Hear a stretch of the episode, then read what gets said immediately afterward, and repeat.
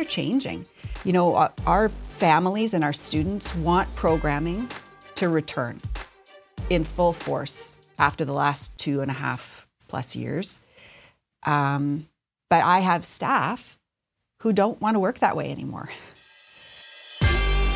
Hello and a warm collisions. Welcome to my friend and special guest today, Miss Erin Corbett. How you doing, Erin? I'm good, Tyler. How are you? I am fabulous. So good to come on. So good to catch up. You, not, you and I have known each other off and on for years, and as Calgary does, it always conspires that we bumped into each other at an event at uh, at Fuck Up Nights, I believe, actually, is where I yes, ran to you. How appropriate. Awesome. Yes, yeah. Where I was sharing my deepest, darkest. So um, I just, I actually just put an episode out with uh, Amanda Ovechi, one of the founders of Fuck Up Nights, actually, kind of their theory and why they brought it to town. They've sold out seventeen events of like two hundred fifty people per event since they started. Wow. Wow. That's amazing. Calgary loves, like, I love taking the shine off. Oh, entre- entrepreneurship is awesome and life is easy. And actually putting it under the light of like, no, it's super messy and humans fall down a lot. And that's, that's okay.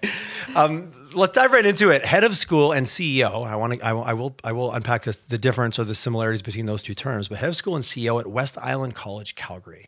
So for anyone who's got their head in the sand, maybe, uh, doesn't know about West Island College or W I C, I think is as it's affectionally, is it okay? Can I use an acronym? Do we yeah, know each other absolutely. well enough so I yeah. can use an acronym? Oh yeah. Yeah. Okay, good. Okay, perfect. We're friends. Yeah. Assumed, assumed rapport. Tell us a little bit about like, what is West Island College all about? And then let's get into this conversation about education in Alberta and what, what things are really, what's really going on here. Yeah, so West Island College is an independent school in Calgary. Um, we have we have students uh, seven through twelve. And it was actually a school that was founded in Montreal originally. So it came to Alberta uh, forty years ago as a French school and um, was going to be opened at Edmonton. But they quickly realized Edmonton wasn't interested in a French school. And so they came to Calgary.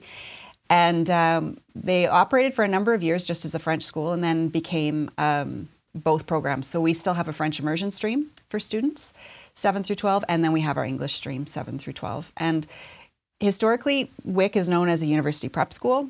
Um, we have high academic standards, but we also have incredibly diverse programming. And one of the things that has always drawn me to W I C and that I love about W I C is it's sort of parallel to the Calgary narrative, which is a really sort of entrepreneurial-minded school, a school that tries to think outside of the box and and do dynamic, responsive programming for its students and give lots of student voice and student choice um, in the in the grade school uh, sphere. And uh, so it's it's a fun place to be. The kids here are amazing. The families are amazing. The staff is amazing. Some of our teachers have been here for almost, uh, our longest uh, retirement was just this year at thirty-four years. We had two people retire after thirty-four years here. So there's a lot of loyalty to the W I C brand, which is great. And uh, this is my second year, so I'm still a pretty new new member of this terrific community. The your predecessor, how long were they in the position for? We had a little bit of turnover in leadership over the okay, last few okay. years. So I am I'm the third head in the last sort of four years, five years. Okay. Okay. So, so I, and I do appreciate it's still, it's an organization and sometimes you go through change, yeah, maybe not always at the happens. pace you want. I get it. Yeah. Okay, I appreciate but before that. that, the head of school um, was here for uh, almost ten years. And before that, it was the founding head of school. So... And I'm just kind of, as everyone can clearly see, we didn't prep this question. I just asked yeah. it off the cuff. No, it's good. And, it's all and, good. No uh, secrets here. I, I, I, which, I, which I do appreciate. I, and I know you well enough to know that. Uh, but I do appreciate it. And these, these are these are storied organizations with deep yeah. histories and leadership in a, in a place, in, a, in any business or any organization, we call it an organization, like that is not to be taken lightly. Well, and like and you, any did other you move, business. Did you move back? You moved back to take this role. You were in Toronto for I a bit, right? yeah. I, I'm a born and raised Calgarian, um, but I moved to Toronto Uh, to take another headship at a terrific school out there in uh, Riverdale. And then when W I C came up, it was a no-brainer for me to come home, first of all, because I love Calgary, and um, to work at this terrific school, which I always I always wanted to work at. This is sort of my dream gig, which, which is pretty cool. That is amazing. Well, we were sad to see you go, and I was very happy when I bumped into you to realize that you, yes. you, were, you were back in town. Uh, headship, head of school and C E O. Is that yeah. that feels very deliberate? Yeah, not all schools do that. Okay. Um, typically, independent schools have their head of school. Um, W I C has always had head of school and C E O, certainly in the in the last in the recent um, in their recent history. And the, the difference is, as an as an independent school in Alberta, we are also required to be a registered charity and a not for profit. And so okay. you have the West Island College Society of Alberta, and then we have West Island College School. And so I'm head of West Island College School, which oversees all of the academic programming, student care, well-being, health, safety, and then I'm C E O of the West Island College Society. Um, and we are run by a board of directors, and they oversee all of the governance of the, the charitable society. So they're my boss, and I report to them. And then the rest of the school reports to me as head of school. Oh, okay. That makes sense. Thank you for breaking that. It's just yeah. one of the things that it's, you can easily just skip over it and go, yeah, just assume what, what you think what you think it means. How many how many students? How big? Oh, we What's, have six hundred twenty-five students. six hundred twenty-five. And it's from seven to twelve? Does it yeah. start at seven? Okay. Yeah, mm. starts at seven. Students. Oh, interesting. And as an ind- let's just do a quick, because yeah. I've independent school. There's charter school. There's public school. There's private school. Is an independent and private, are those synonyms or no? They are. In Alberta, they are. Um, we, just, we don't it, like that term anymore. We don't school. really love You're that You're shaking term. your head. No, I can tell. I can see the video and people can hear the audio, but you can yeah, you no, hear the hesitation when I threw that word out there. We don't love that term, mostly because it's been politicized. Uh, yes, for obvious right? reasons. Right, and so private school is evil. And um, we, uh, yes. we, we, what's wonderful about the Alberta education system, in, in our opinion, and I say our as educators in the province, Um, is that we have and celebrate school choice. Alberta, since the eighties, has believed from a government point of view that funding should follow the child. And so there's ample choice for families in Alberta, from public school to separate school system, charter schools that continue to open um, throughout the province, but especially here in Calgary. And then we have our independent schools. Private schools in other provinces are often d- termed private schools because in other provinces you can have for-profit schools like they do in the States, and you can't do that in Alberta oh, right now. Okay, that changes things significantly in terms yeah. of the thought process and how things are run. Mm-hmm. Exactly. So as an independent school that is a not-for-profit, there's there's no confusion that can sometimes happen when you refer to private. But if I was to be honest, I think we just, it's like a dirty little word. Okay. And, uh, I got it. I like it. And so we don't, we don't tend to use it. No, but, but it, it it's different, which I do appreciate. Yeah. It's not just, yeah. oh, we're going to rebrand something, but it's still no. the same thing underneath. Yeah. yeah. We're going to call in, it something else, and you peel back the layers, you're like, that's the same thing, that's everyone. Right. And it is, it is really a synonym. We are a private school. There's, yes. you know, there's no. But in the context of for-profit versus not-for-profit, that's, that's right. a specific Alberta narrative. Yeah, I think that makes a right. huge, that makes a huge difference. Changes yeah. your, your motivations, your drivers, your thinking. People are looking at different targets, right? Yeah. Charter school versus independent. What's Charter is uh, fully funded by Alberta okay. government. Okay. So, um, and independent schools get eighty percent funding for elementary school students, and then there's a slightly different funding model for junior, senior school students. Um, okay. But we get partial funding, basically, at the end of the day, which which averages around eighty percent. Okay, but a charter school, like, so I've got public school, which is funded. I've got the, a charter school, which is still funded. And then when I move into independent, that's where it's a little more of a pay-to-play model. But there still is government right. funding involved. There is. But ultimately, you're still a not-for-profit, so you have a whole, oh, okay, I understand. Oh, thank, yeah, so thank, we have the whole, thank all you. The business behind us. It's why I do these us. shows, because I didn't know. Yeah. I didn't know these things at all. Mm. Yeah. And from a system-wide perspective, you've worked in other provinces. Obviously, you've been involved in as an educator for, I think, your whole your entire career, right? This has been your this has been what you do. No, I used to. Um, originally, I was an opera singer, and um, oh my god, I knew that. I totally yeah. forgot about that. I, I, yeah. I will ask you to sing. I wasn't planning on it, but now that you've reminded me, that's right. I forget your whole story. She's like, shut me right ask. down. I know, and I can get shut down. I appreciate it. You can of ask, course, but the answer I will did, be no. I did, and you worked all over Europe. That's right. I didn't know well, that. Well, I, completely... I, yeah, I mean, that's a stretch. I clawed my way to the middle. I'm um, a marketer. Come on. I'm going to make yeah. a story. If we're going to tell a story, we need to make it good. That's what my mom always taught me. And then, um, yeah, so I, I, I was working for a while and then quickly realized that uh, I wasn't, that wasn't probably going to be the uh, the thing for me for lots of different reasons. Okay, cool. And so I moved back to Calgary. And I went into fundraising for a not-for-profit. So I was fundraising for Calgary Opera for a number of years, um, WordFest, Hospice Calgary. And uh, while well, I found myself yep. again and uh, went as back one, to school. As one does. As one as does. one does. Went back to school, got my ed degree um, in my early thirties, and then started nice. teaching.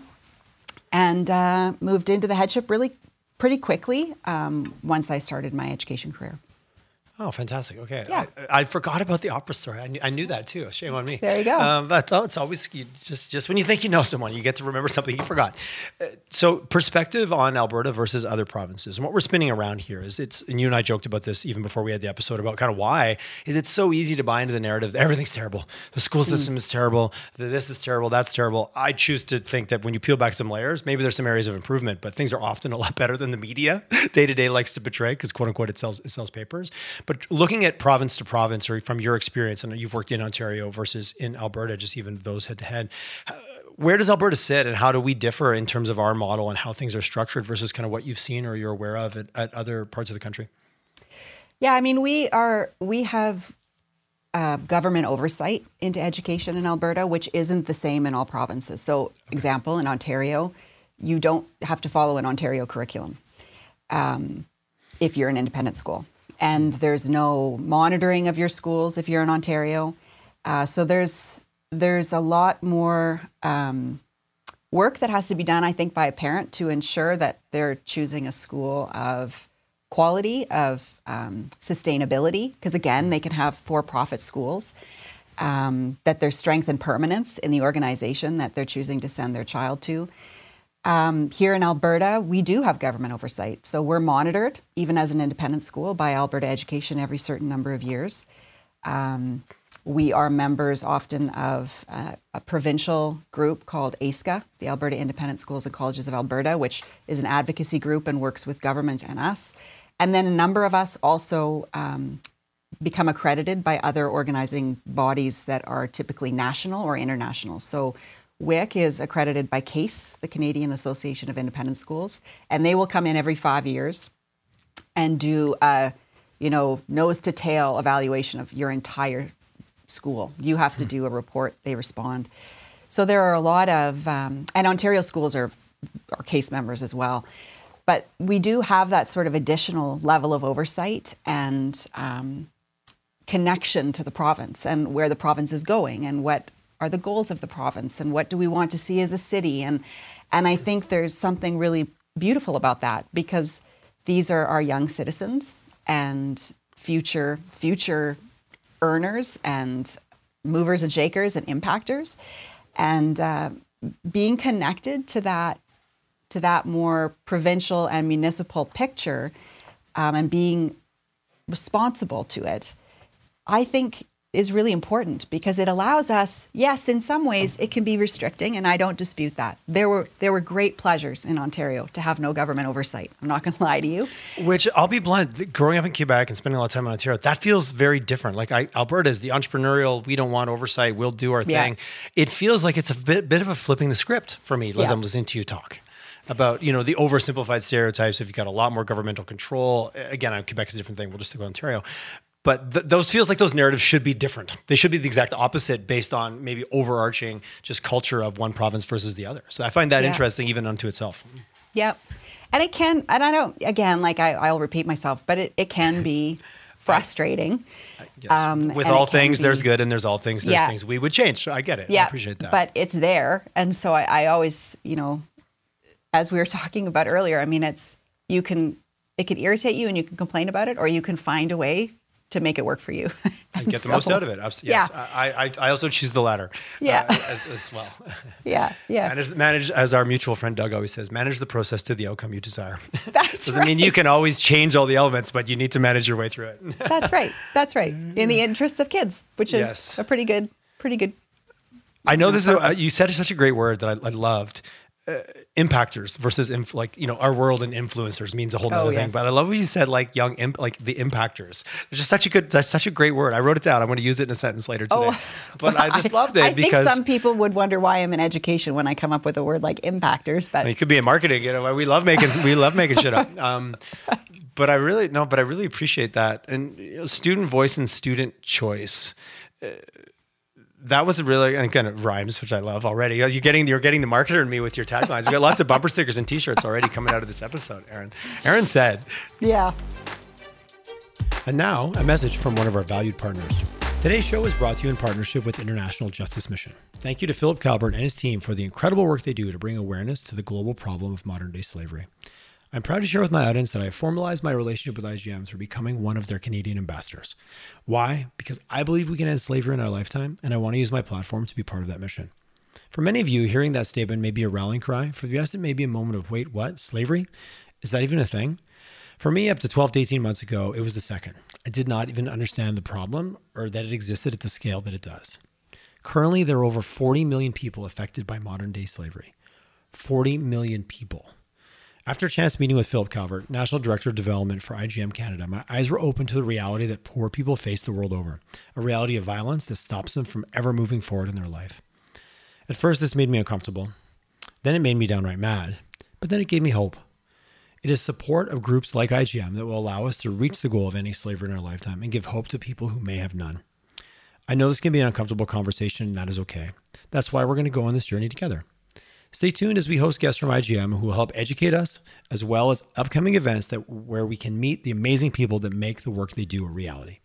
Please join me in supporting this incredible organization by visiting and donating to their cause at w w w dot i g m dot c a. We will only succeed in ending slavery in our lifetime if we work together to make a difference.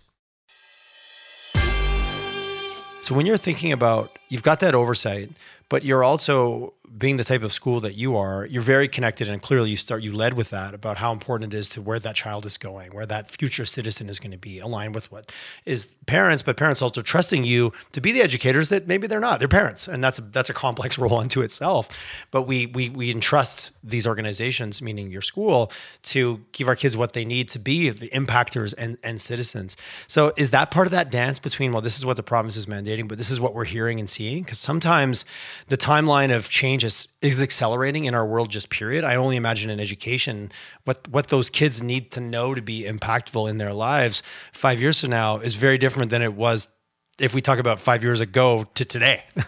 Absolutely. How do you balance all that? Well, I, I mean, I think you always need to keep the student at the center of mm. whatever we're doing. So you're absolutely right. I mean, there is, um, there's a lot. First of all, to answer your, your first sort of question, the limitations of, say, a curriculum that in some cases hasn't been updated since nineteen ninety-six or sometimes yeah. in the eighties, um, that's obviously, a, that's a very limiting factor. Okay. So you take that and you program way above it. That's, you know, the bar is low in okay. terms of our curriculum okay. and I yeah. and that is disappointing, but that is politics. And um, and so that's an area where you have to make sure that as schools, I mean, you, you have, we have to always be thinking ten steps ahead, knowing that thinking ten steps ahead, we're still probably thirty steps behind. Yeah, I mean, the, yeah. the call on schools to change is not new. It's not in the last five years. It's not in the last ten years. We haven't really changed the school model significantly since the beginning of time. And so, you know, to say that we're out of date in how we do a lot of things is probably an understatement. I think we are.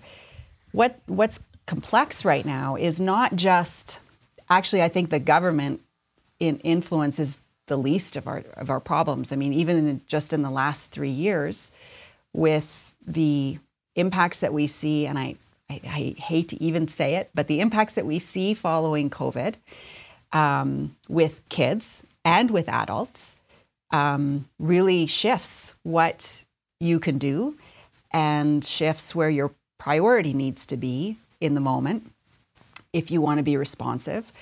Um, but also, um, I don't want to lose my my thread here, but but also the even the, the Black Lives Matter movement that came during COVID, which again was a flashpoint, not new, mm-hmm. but became a flashpoint issue, has also layered significant complexity into schools. So I'm left wondering now, in especially in the last sort of couple of years, where do schools really go? What what do schools look like for kids in a meaningful way moving forward? Because things are changing.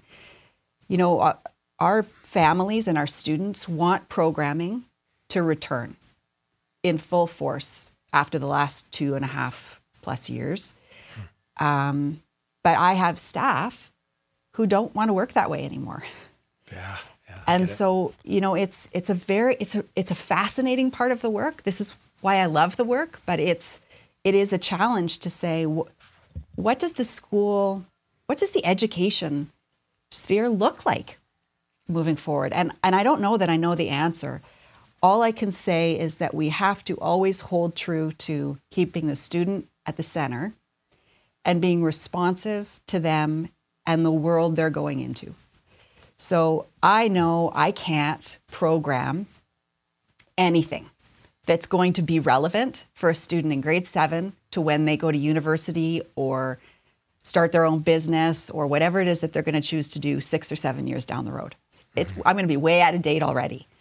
So instead, I think our job needs to be, what are the competencies? What are the skills and qualities that we want to develop in these young citizens to be able to respond to whatever it is that they're going to be looking at in Calgary, in Alberta, in Canada, in the world, six, seven years down the road from when they start with us. And that's a That's a jaw-dropping, awe-inducing responsibility.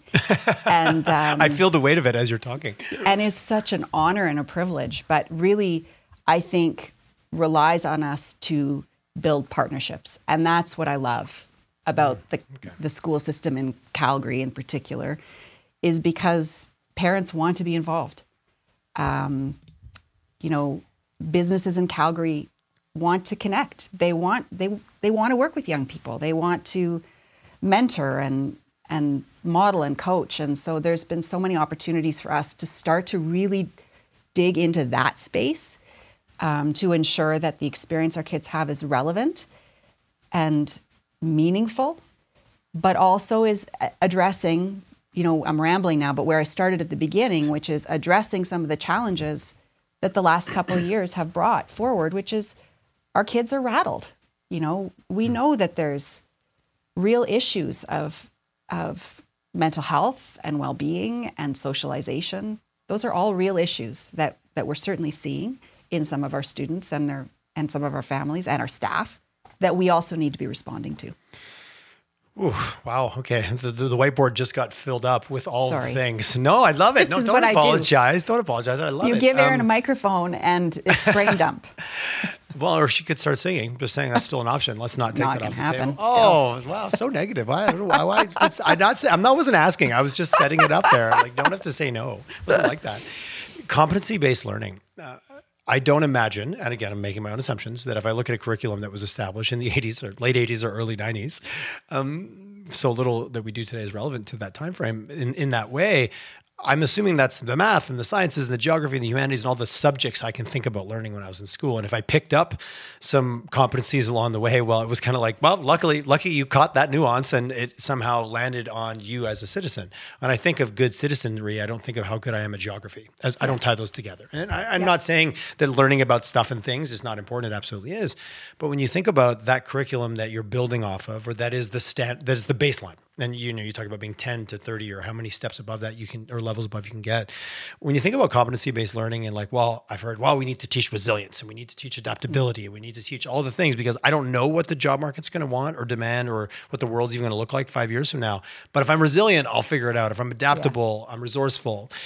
How much of, because that can also sound kind of fluffy to some people. Totally. And I, that's not what I'm saying. Okay. So mm. I don't think. Correction. Yeah. And thank you for that. I don't, I'm not. I'm not a proponent of teaching kids to be resilient. Oh, I don't ooh, even know okay. what that means. I don't I don't know I what that means. That. Yeah. Because resilience for me is different than resilience for you.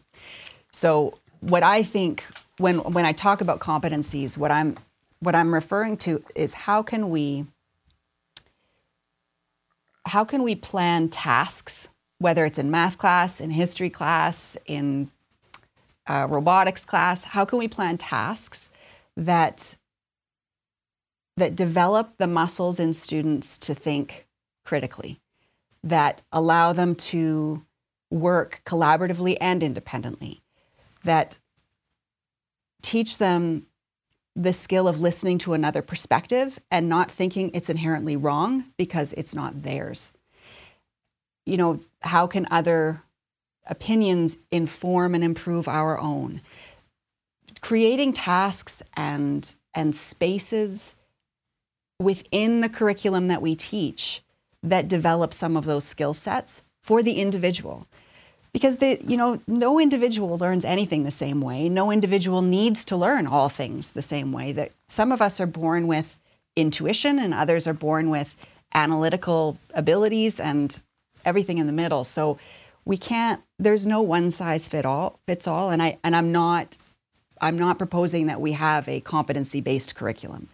I'm simply saying that we have a curriculum, we add to that curriculum, and really to respond to the market and and what these children are going to be living in as young adults.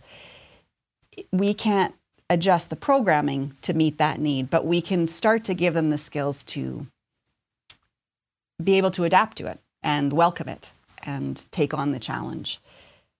And I, you know, I, I probably haven't thought this through clearly, and there will be educators that potentially listen to this and are like, you are talking nonsense, and I probably am.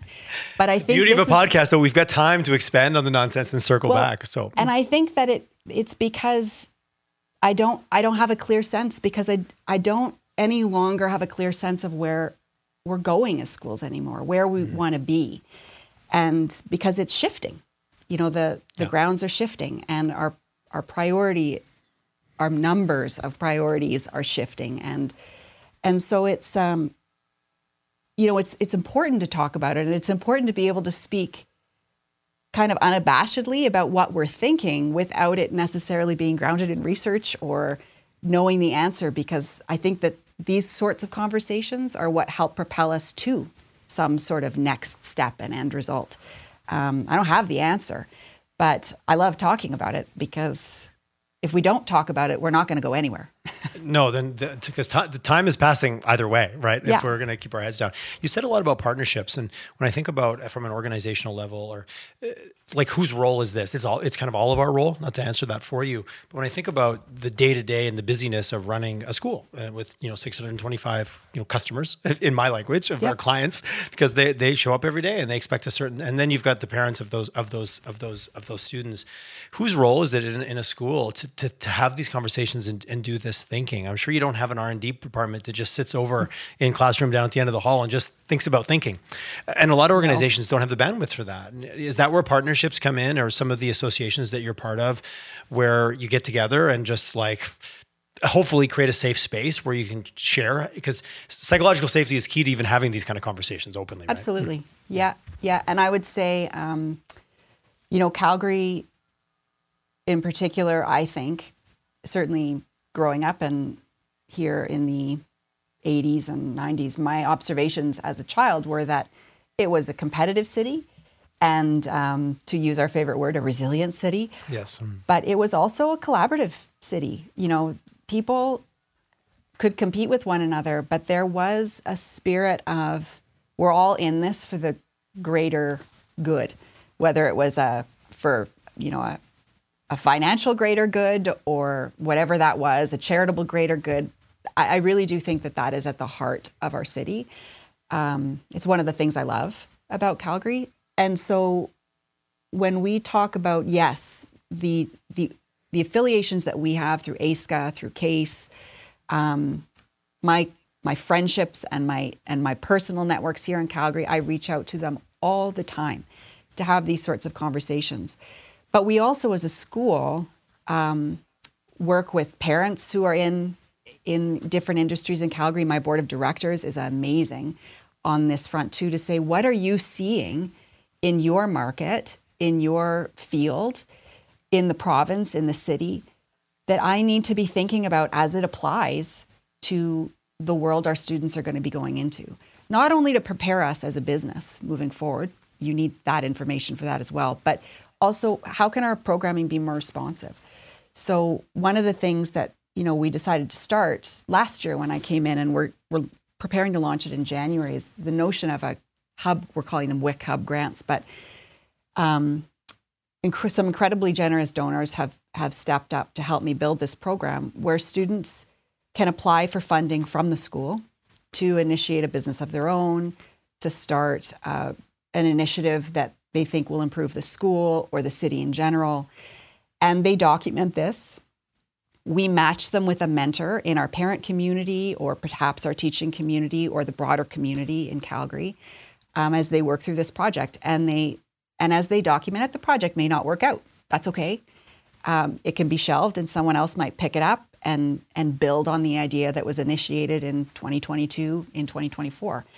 Um, but I love the notion of this, because when we talk about partnerships and who do we have these conversations with, and I'll tell you some of the best ideas and the most responsive programming I've ever I've ever brought into any school I've worked at has come from students. Oh, that's great. It has right. not come from parents. It has not come from teachers. It has not come from me. It's come from the kids who are living the experience and are really, if you listen to them, incredibly attuned to the world that they are growing up in hmm. and the world that they want to see moving forward, that they want to be a part of. And resisting that because I think I've got a, a better idea, or because we have to meet these certain expectations, is futile. Because uh, they will fight you every step of the way.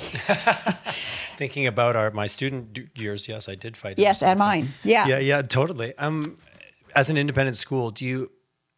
Th- it feels like that that that framework also allows you to do something like this that would maybe be different, very very different, or more challenging, or just have different uh, feasibility in a in a public s- setup.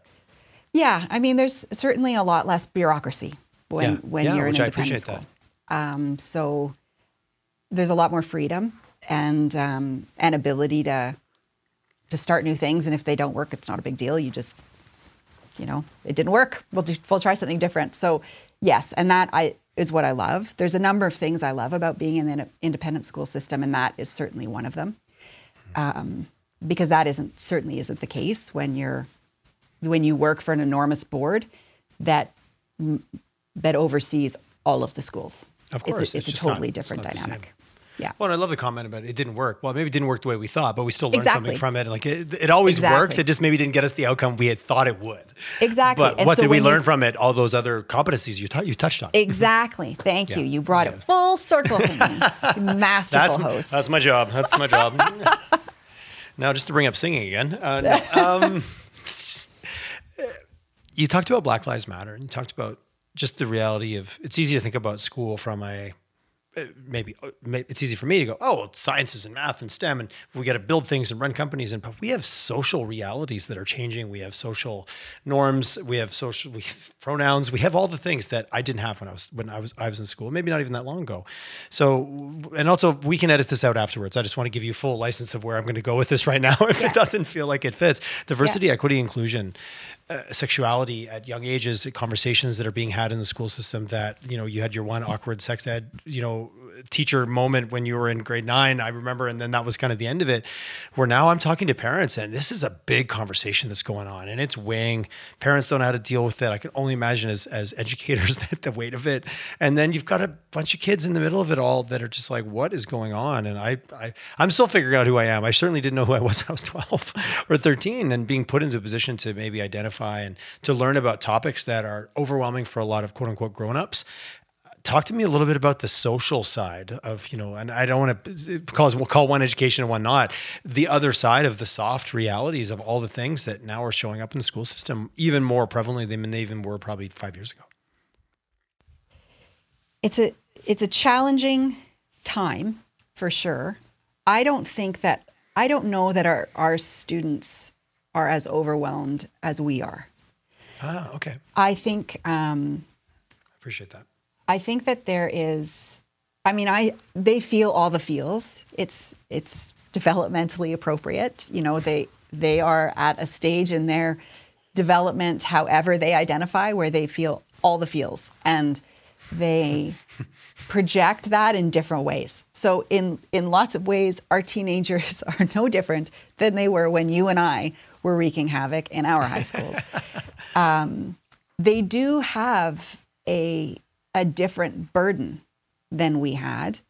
I see it as a burden. Okay. But I don't know that they do, because it's all they've known. Yeah. And so when it's all you've known, then I, I'm not sure it's as... Sometimes I think we overcomplicate it, because it's it is a burden for us. And I, when I say burden, I don't mean because it's a bad thing. I just mean because for me, I sit back and sometimes I think, like, I don't know what the hell to do. Yeah, this um, thing we this thing we get to carry that we're not quite sure what to deal with. When I think yeah. burden, that's the vision I get. I, yeah. I, right. It's easy to yeah. imply bad. Yeah, but and like, I don't you know, mean let, that. Yeah, and I, I appreciate that. No, the burden of like, whoa, to, what do I do with it? I'm not, I don't know myself how to process this information. Exactly. And and I don't know the right answer. And as leaders wow. and adults, when we're working with children that are struggling or that are trying mm. to find their way or that are in trouble, you feel a responsibility. And you have a responsibility to help them navigate that. And we're certainly in terrain now, as, you know, when we speak about identity, where we're many of us, if not most of us, are not equipped to to know how to to navigate that with someone. So really, you just have to be okay with walking alongside them, and then building the capacity in your organizations with expertise that can do a better job of of helping navigate. You know, guidance counselors in schools, as an example, are working very hard. Um, you know, our guidance counselors are terrific on this front because they they do work in this area and they do mm-hmm. more learning in this area. Um, and they accelerate it because it's what they're hearing uh, when kids come to see them. Right. But yep. from a diversity, equity, and inclusion point of view, the other thing that that's that's tricky to manage is the notion that, you know, there's an impatience for it to be solved, for it to be done, you know, fixed. We want our school to be diverse, inclusive, equitable, um, tomorrow, tolerant, today, now, today. And so, okay. and there's yeah. so many things that are systems, um, let alone the individual. individual schools or businesses. Um, there's so many things that we have to do first to make change meaningful. It's easy to throw up a sign on a bathroom that says it's gender neutral, but does your culture support gender neutrality? And it's easy to th- say, you know, we want to have a, we'll set a quota. We want to have thirty percent um, of our student body or our staff um, to be people of color in two years' time, and this is how we're how we're going to do it. But does your culture support that, so that when people come to you from different um, economic backgrounds, different cultural backgrounds, are they going to be welcomed and feel a part of your community when they come? And those are really important first steps that I think sometimes we miss in the interest of being able to throw up on social media that we're celebrating D E I. And it doesn't need to be one before the other, but you can't do one without the other. Well, just the and word then, quota. Because then it's just shallow. Yeah. Well, just and the word quota already it is challenged right away. And you've got, yeah. you know, are these K P Is or are these, you know, I had a creative director who always used to say, like, you can say whatever you want to your audience, but do you have permissibility? Do they permit you to be this thing you've claimed now to be? Yeah. Which is so much more about culture and where the yeah. cycles are. And this need to, to quantify and quote and quota something. You can have a quota and not change anyone's belief. And that's even more dangerous, I, I would say. Because now it you're meeting it, you're check, now it becomes a checkboxing exercise, which where I think some of this really falls down, where like, I'm just going to assume good intentions across the board. But when we execute it based on K P Is, oof, Ugh, the quant versus qual of this thing is very slippery. Mm. Absolutely. And you can do more damage than good. Yeah. And mm. I think that's yeah. that's the yeah. tenuous place that we're in right now is is navigating the impatience with whatever your context is. Okay. And mm. and part of my job is to be very, very, to keep a, a critical eye on our culture so that we are supporting and walking the talk. Um as we implement different strategies across the board to meet the growing demand from our student body, um, from society, and also because it's just the right thing to do. Um, so it's, again, to, to my earlier comment, like it's fascinating work, and there are days where I I feel like we've made such, we're making such progress, and there are days I go home and I think, ah, I am missing the mark. And... Um, But that's kind of the nature of this work. You just have to get up the next day and try again. And um, it's it's scary a little bit within this particular um, this particular arena because people are scared to make a mistake. Well, it, the, the, it's not very forgiving. No. Uh, like as I'm listening to you talk as a, as a as a leader of an organization that happens to be a school, you have a lot of stakeholders that I would say arguably are even more vested than corporate. Like if something doesn't work well at the office, you know, my mom's probably not going to call you, uh, but nobody wants that either. So um, anyway, that's another that's a sidebar. I'm still, work, still working through that. Podcast. I'm still working through. Yeah, I'm still working yeah. through that. Uh, Collisions no, of another kind. Uh, yeah, yeah, literally. Um, the amount of. Uh, oof, back to psychological safety as a leadership team, making these kind of decisions when you've got so many souls, you know, future citizens, current citizens that it's affecting, as well as their parents and families, that I love what you said. And I'm, it, it just gave me a different way to think about it, that this is actually potentially more of a burden for the quote unquote us, the adults in the room, than it is for the kids, because this is their lived experience. But for us, yeah. it's like, whoa, this isn't how I, that wasn't what it was like when I was, you know, those kind of statements that you, I'm sure you hear all the time. Like, yeah, no, yeah. but nothing was like what it was like when you were, well, two, three years ago, back to even COVID. And you can't not talk about that and how it's shifted so many things kind of from a social. And you've got a whole generation now that went through that, that I can't relate to because I yeah. didn't go through that when I was eight.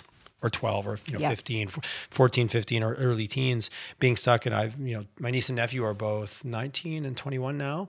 And uh, they're, you know, my nephew struggled in school and remote classes and just watching the challenges he went through. And geez, you know, because he still had the belief that my co- my university experience was supposed to be like this. And it wasn't yeah. like that at all.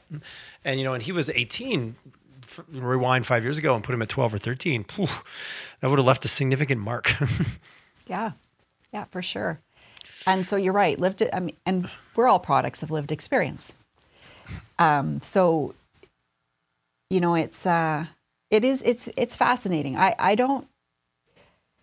I, you know, a great example is um, when we when we talk about um, gender identity and mm-hmm. and having a bit having more fluidity on, on the spectrum than we did when we grew up. Yeah. You know, our our students do not struggle with pronouns. They do not, and they do not understand why the adults in our building Dude. mess it up. They don't oh, understand that. I, yeah, like, how hard is it to to remember that this individual goes by they?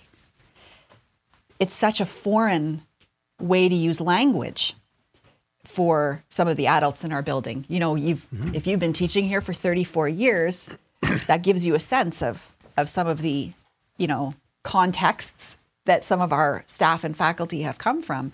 Even me, um, as a forty-seven-year-old, it's like I have no problem with it. I have zero problem with it.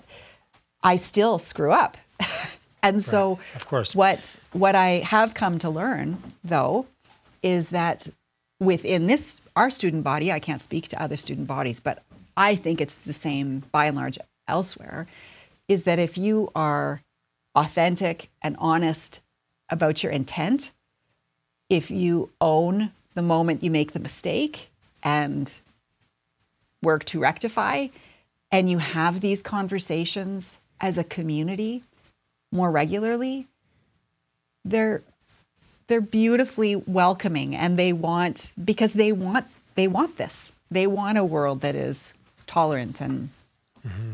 and they want to be good people, and they want to go to a school where people feel that they belong. And um, and so again, when I go back to the idea that some of the best, or back to the notion that some of the best ideas I've had have always come from kids, the best learning I am doing right now is still coming from kids. And it doesn't mean it provides me the answers, but it is giving me an in real-time context that helps inform how I'm going to make certain decisions and what things for our school are going to be a priority and mm-hmm. what things might be on more of like a five-year roadmap. Right. But communicating that out and and sharing that information and welcoming feedback and encouraging dialogue is, I think, ultimately, as a society, how we're going to move through this. And I expect a pendulum shift somewhere back into the middle at some point. As, as often happens. Yeah. yeah. Mm-hmm. And so I think, you know, I talked about flashpoints before. I think I think we will. Um, we will re- sort of re-regulate around something that that will ultimately feel a bit more manageable um, to give us a plan moving forward. Right now, we're not there yet. Mm-hmm. And that's understandable because I think in some areas we waited too long to address the elephant in the room. Yeah, fair enough. And I can only imagine there's there's... so many different, from different types of schools, which we touched on earlier, to different organizations, to provincial, to the different bodies that you're, that you're members of or that you participate in. I imagine this is a pretty hefty divide around uh, around everything, but this Absolutely. one this one gets people right back to the fields. It, it gets does. them right in their beliefs and their values. Yes. And you know, nothing will nothing will divide like misalignment on values. And I'm sure yep. this one is a just a a bloody red territory of of of a battleground for people defending their views. And then religion comes in and so many yes. other factors come in to, you know, we, we were all raised with a set of filters, and changing those filters is hard. It is. Especially if you don't want to. Yeah. Yeah, absolutely. And I, I could, think, Erin, but I just don't want to. Yeah. And, and I think that we have to, I don't know, I, I'm, I'm, I might kick myself for saying this, but I, I'm, one of the things I'm most troubled by in society right now is this I'm right, you're wrong place. There has become no no room for civil discourse or civil debate any longer. It's it's one position or it's the other, and they are typically on far, far extremes. It breaks my heart a little bit that this is what my students are looking at for leadership yeah. right now, and yeah. looking at as an example of how we overcome our differences is to fight it out, and to slander, and to drag people through the mud, and to not talk at all about what we can actually do to make a difference in the world. But it's really just about I'm right and you're wrong. And so this is a great example of there are going to always be differences of opinion in this kind of conversation as it relates to D E I, as it relates to education. Mm-hmm. Um, but working with young people to to be okay that someone has a different opinion than you, and for to allow that different opinion to either strengthen your resolve and your belief system because it has informed how strongly you believe something else, or by taking that to help educate your position, and maybe it starts to pull you back into a different perspective, or it shifts. And that that's such fertile ground for future, the future. Um, well, we have far left the boundaries of the school system at this point of the conversation. Oh, yeah, sorry, sorry. no, no, and I'm but, not but saying we, that as a bad thing. I'm like, we need we some, have it. we need but some we remedial, have it, remedial. Yes, okay, touche. Because touche. this, I think that that this is where schools can make the greatest difference. We talk about, you know, mm. do we have enough computer programming, and do we have enough robotics, and you know, our kids aren't in the metaverse yet. That doesn't really matter. They're going to do all those things, and, and our schools are still going to bring in all those opportunities.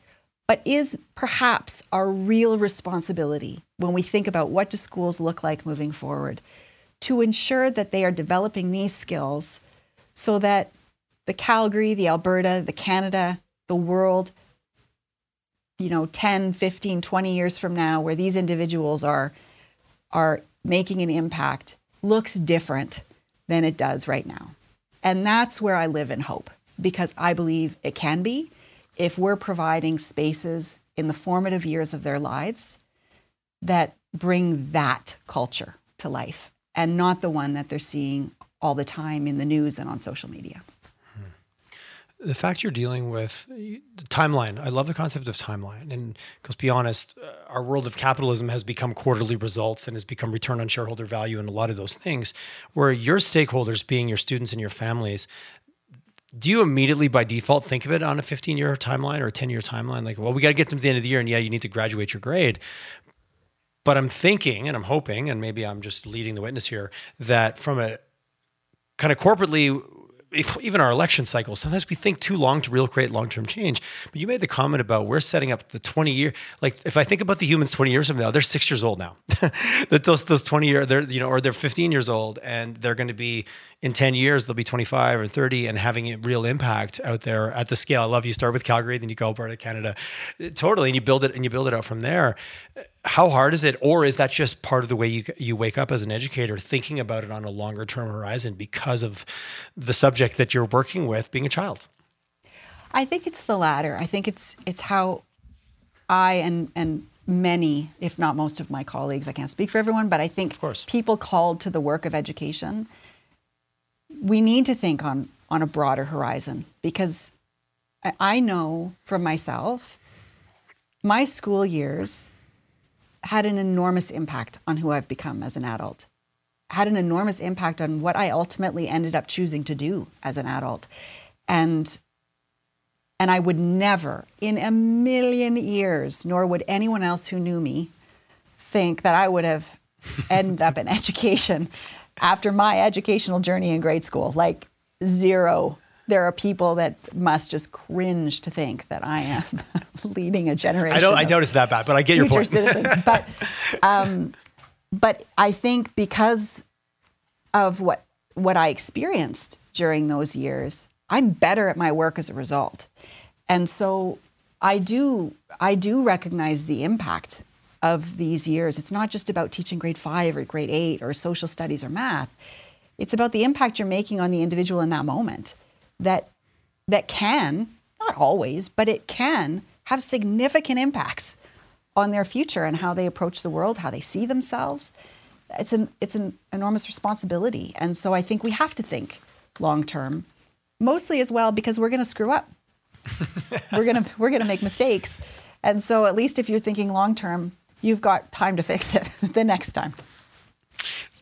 No, the joke of like, what speed do it reduces options. But when you've got time on your hands and you can slow down a little bit, like a fail isn't as big and you can correct it and kind of pick it up and keep moving. Like, that's a very different mindset than like, oh, geez, we yeah. blew it. Well, no, no, we just, we tripped and fell over that thing, but we're thinking on a longer term horizon. So let's take what we learned and make it better better next time. So when you think about, and uh, again, I'm only, I'm only assuming that the answer will be positive, but when you think about the future of where we're headed as a province, we'll bring it back to just Alberta and our mm-hmm. education system being unique here in the way that it operates.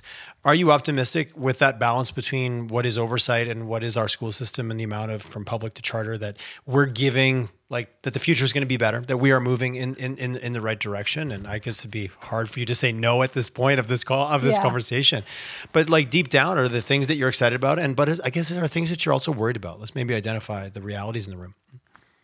I mean, I, I, I am an inherently optimistic person and I, I feel like there is good that can come out of anything if you have a group of people that want to find the good. Back to good um, intentions, sorry. Yeah. And so am I worried about Alberta? I am a little um, okay. because it's, it's. I, I'm not worried about um, our ability to overcome whatever is thrown in our way. I, I think that we will. I don't, I don't love what I see in terms of this sort of political divide that's that's in place within parties, let alone across mm-hmm. the board of parties. But but I also don't know anything about that world. And yes. so, I you know, I, I I try to put it into a box to say, I grew up in this province and we've had lots of ups and downs as a province, and we have continued to come out stronger and continued to show that the citizens, the people of Alberta, the people of Calgary are so much more than what's happening politically. And um, and we f- we figure it out. And so I, you know, I am optimistic. I, I worry because I'm around a lot of people that are very worried and they're smarter than me. And so when people smarter than me are worried, it makes me think I really should probably be worried.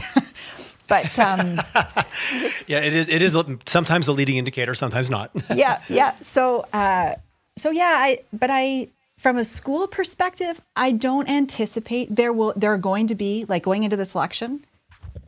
Funding for independent schools, for private schools, is going to be a wedge issue. It is every time there's an election. Okay. Um, we're already seeing it in the movie theaters, um, and yeah. so.